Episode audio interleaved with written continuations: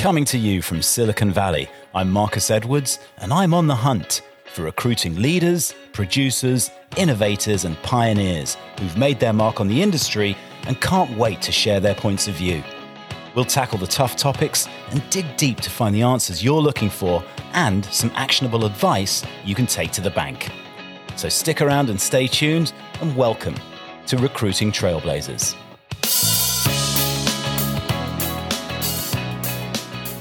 Hey, it's Marcus here from Recruiting Trailblazers. And a couple of weeks ago, I did a podcast on the first conversation you have with a candidate and some of the tactics that I employ to get through that conversation successfully.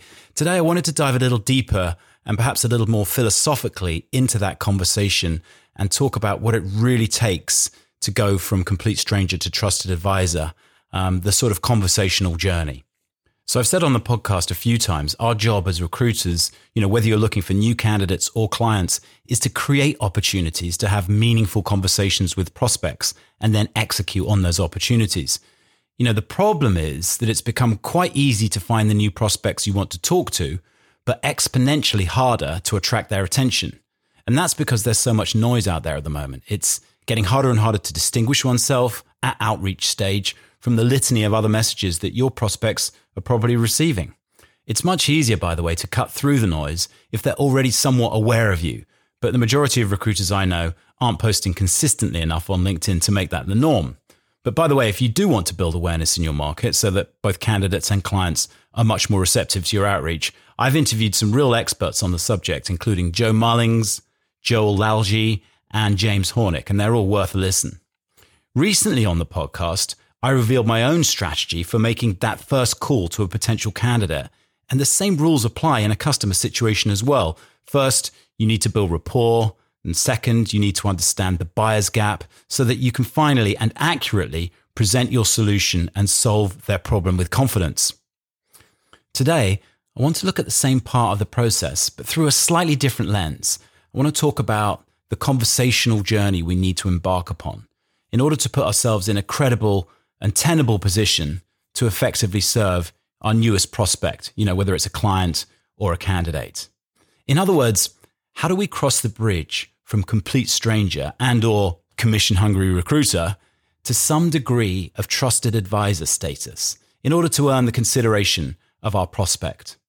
Now, I've always been very much aware of this critical relationship building journey and subscribe very much to the notion that people buy from people they like and people they trust. And therefore, until you check both of these boxes, it's always going to be a struggle to align your value proposition with your prospect in an impactful way. And by the way, once you've earned your prospect's trust and established yourself as a subject matter expert in their space, you're in a position to make some pretty strong moves and start solving whatever challenges you specialize in solving. And on the subject of solving, if you find yourself in a conversation and you hear yourself selling as opposed to solving, you haven't crossed the all important relationship bridge yet because selling is what we do when we don't understand our customers' needs properly, and solving is what we do when we do. Now, I used to feel that the relationship journey in question, moving from stranger to trusted advisor, was a single bridge to cross. And it certainly can be accomplished over the course of a single call but more recently, I've started to think of it as a two part maneuver, and you need to complete the first before you think about tackling the second. Now, there's a suit of business armor that we used to physically wear to meetings, but it manifests itself today more as an old school approach to relationship development and comprises mainly of cheesy icebreakers and jargon filled presentations, but it lacks the humanity that we're all genuinely seeking in the COVID economy. So, in the same way as a small fire needs kindling, a spark, and the invisible ingredient oxygen to get going, there's also an invisible ingredient that ignites a relationship and sets it up for success in the future. And that ingredient, of course, is humanity. You've got to show your prospect that you're human, vulnerable, empathetic, genuine, and then later, hopefully knowledgeable and helpful. But without the human connection happening, it's going to be an uphill battle to align your value proposition with anyone. Some people call it building rapport, but I think it's more than just supporting the same football team. It's having a moment with your prospect that fundamentally shifts their mindset from guarded to receptive. You know, a moment when your prospect's shoulders drop. Perhaps they crack a smile as they realize they are actually talking to a decent, caring, interesting human being. This moment can happen as a result of a myriad of conversational possibilities, but it either happens or it doesn't. You see, you won't clear the first hurdle by talking about the weather or any other hackneyed ice breaking technique, but you will get there if you drop the act and demonstrate a degree of empathy or vulnerability. You have to disarm your prospect from their guarded and suspicious predisposition and present them with a moment of normalcy, humility, or possibly even self deprecation to forge that critical human connection. There's no hard and fast rules on how to achieve this state of conversational nirvana, just as there's no single kick in karate that will surely end the fight. With the possible exception, of course, of the crane kick at the end of Karate Kid. But seriously, you've got to go with the flow. If you focus less on your value proposition and more on being present and keeping it real, make it about them, not you, then listen for an opportunity to be original, to be funny, to reveal your vulnerability or humility. It's an overused word, but authenticity wins the day. That's the first part of the conversational journey from complete stranger to decent human being who doesn't sound like they're about to offload a ton of worthless penny stocks in a shell company operated out of a garage.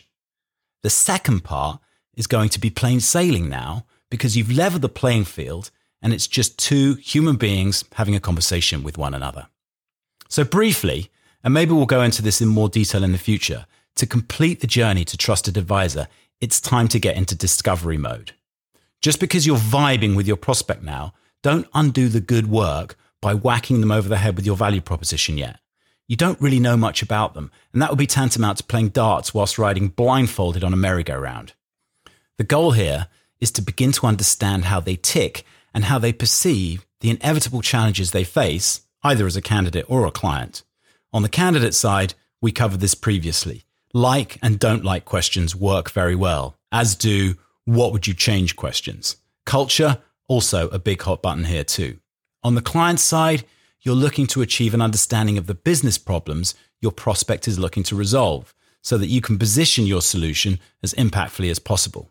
Again, questions about the company's vision and culture really open up the conversation and provide your prospect with a great opportunity to willingly share on topics that they're probably quite passionate about. Anyway, let's end this one here.